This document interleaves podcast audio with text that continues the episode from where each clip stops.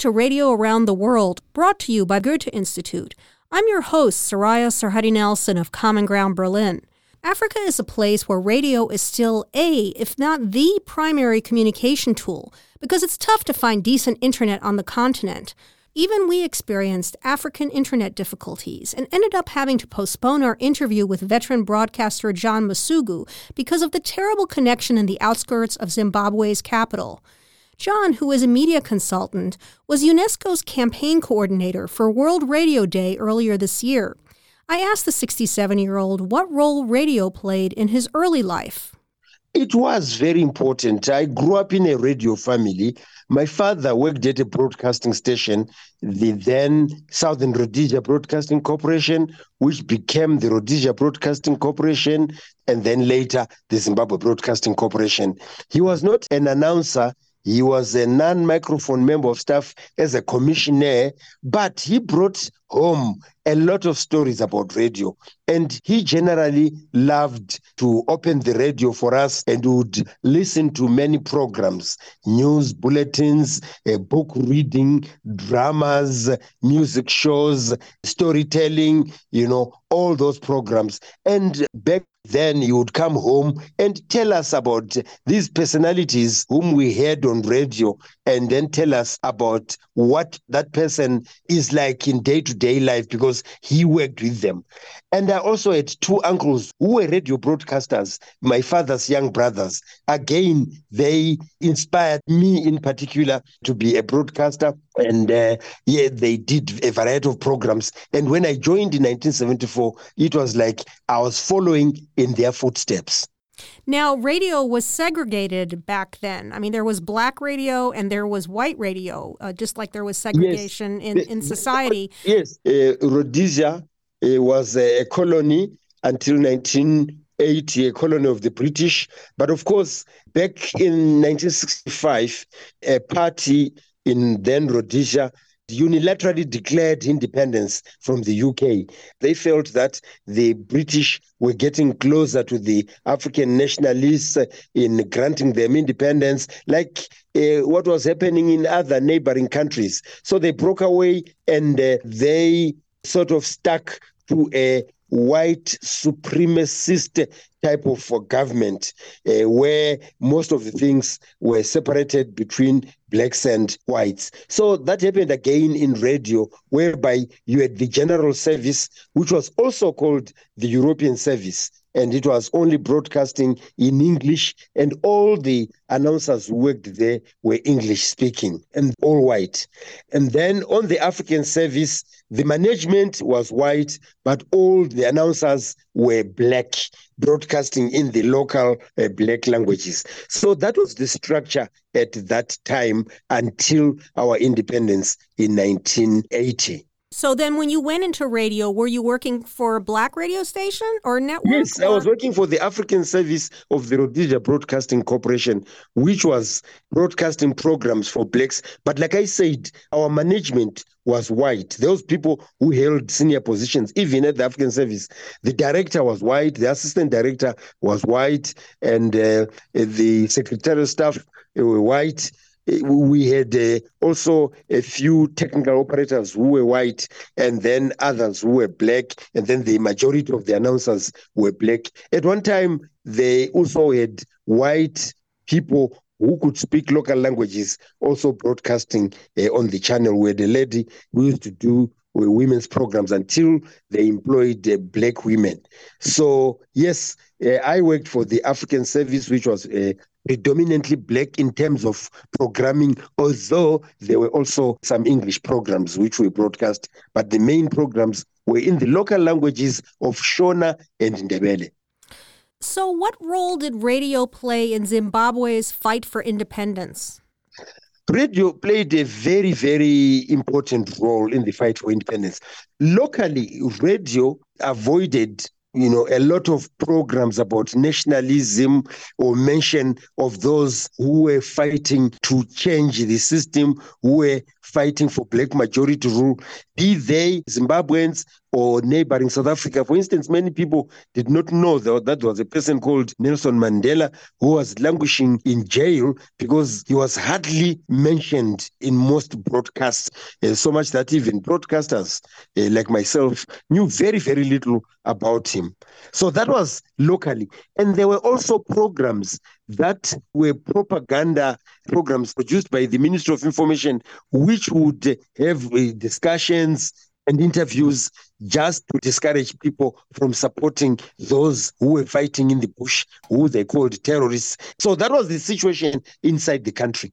But those who were running the nationalist movements set up radio stations uh, in different parts of the world, and the world supported the nationalist movements of South Africa, Zimbabwe, Angola, Mozambique by providing frequencies on shortwave and medium wave for them to broadcast programs that would be listened to inside their countries. So in Zimbabwe, you had a radio station in Russia you know, uh, run by the Zimbabwe African People's Union, led by Joshua Nkomo, which people would listen to uh, in many parts of Zimbabwe on shortwave, coming out very clearly.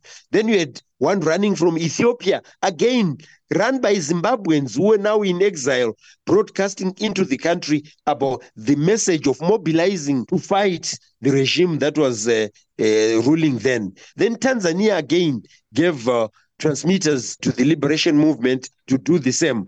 But as the war intensified after the mid 70s, most of the broadcasts were coming now from Lusaka, neighboring Lusaka in Zambia, on the ZAPU side, and then from Mozambique in Maputo, from the ZANU side. Those mobilized a lot of people who crossed en masse to join the liberation war across the border. So radio played a very, very important role. And those people, by the way, who were running those stations, particularly those of ZANU, who later won the elections are the ones who came back home to run radio and television and the media in Zimbabwe.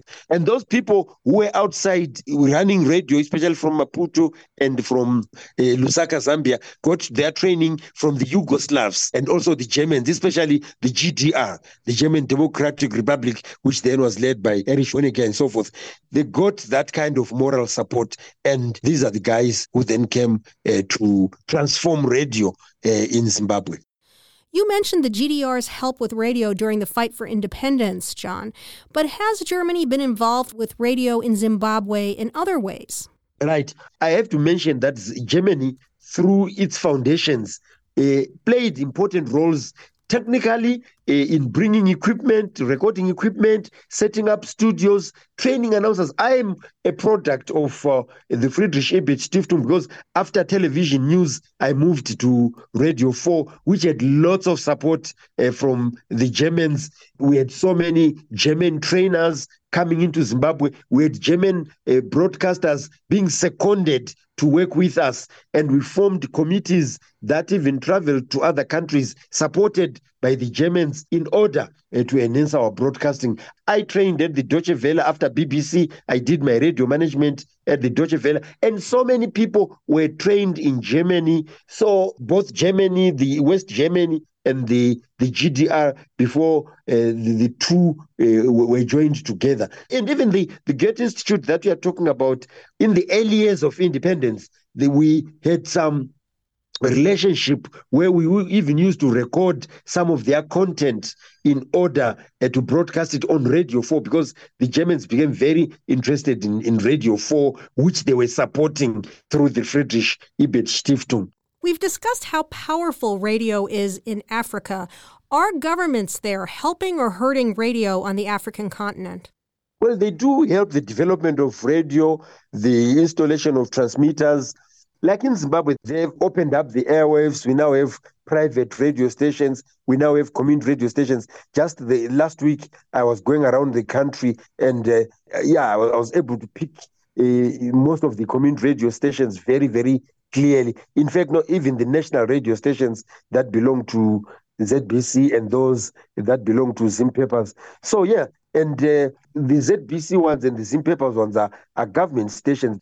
And then we have the private ones that, although not many stay in the sense of the word private, but they also have a, a wide reach around the country. But of course, government has a hold on the public media.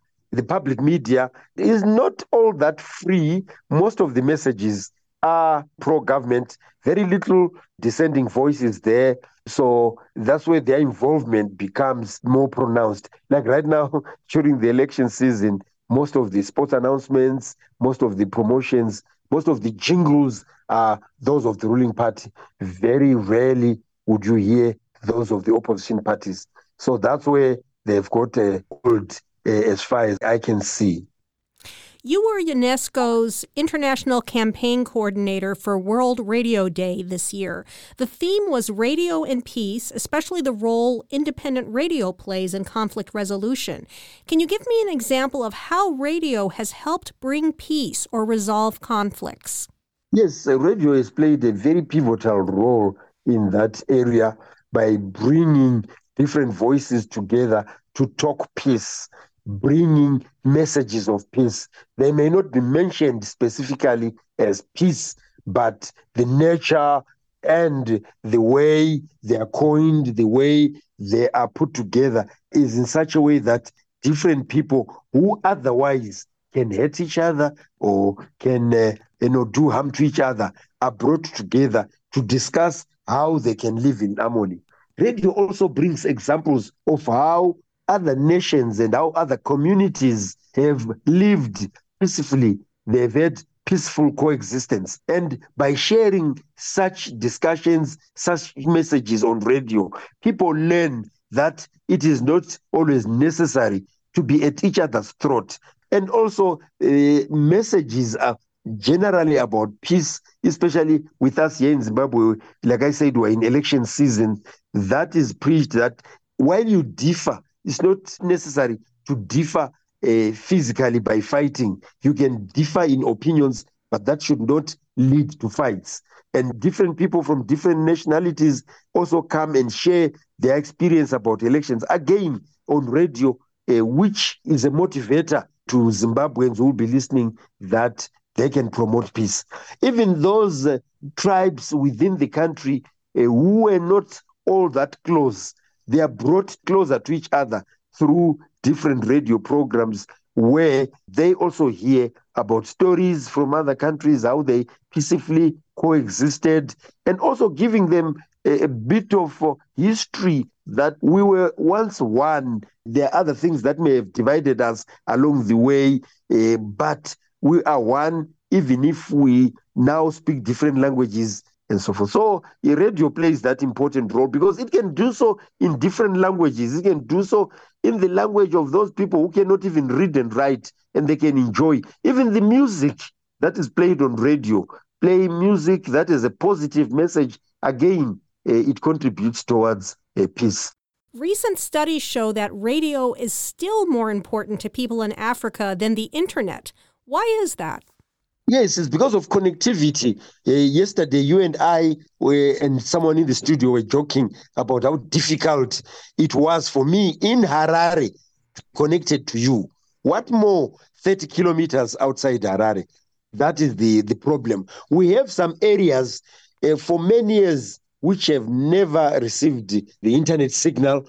Uh, ever since it started, uh, they have not received it. But of course, even radio had challenges in the past that uh, uh, it would not be received until they introduced community radio.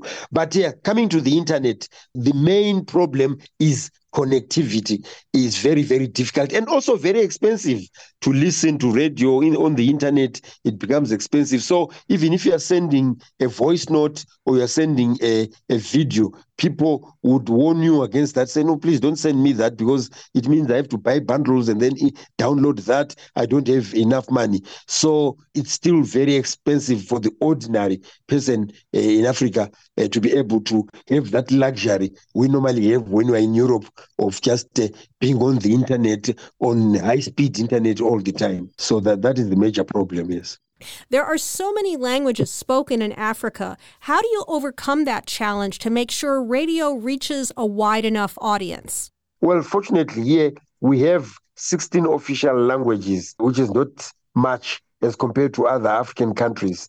So there are programs, news bulletins in those languages. And I think by and large, that is still manageable uh, in terms of scheduling the different programs for those language groups. But they become more clearly focused when they are on the local, commercial, or on the community radio stations because they will be focusing on a, a region or on a community. That was John Masuku, whom we reached at his home in Harare, Zimbabwe. I'm Soraya Sarhaddi Nelson of Common Ground Berlin, and thank you for listening. Radio Around the World is brought to you by the Goethe Institute. Thank you to all of our friends and partners for making this series possible.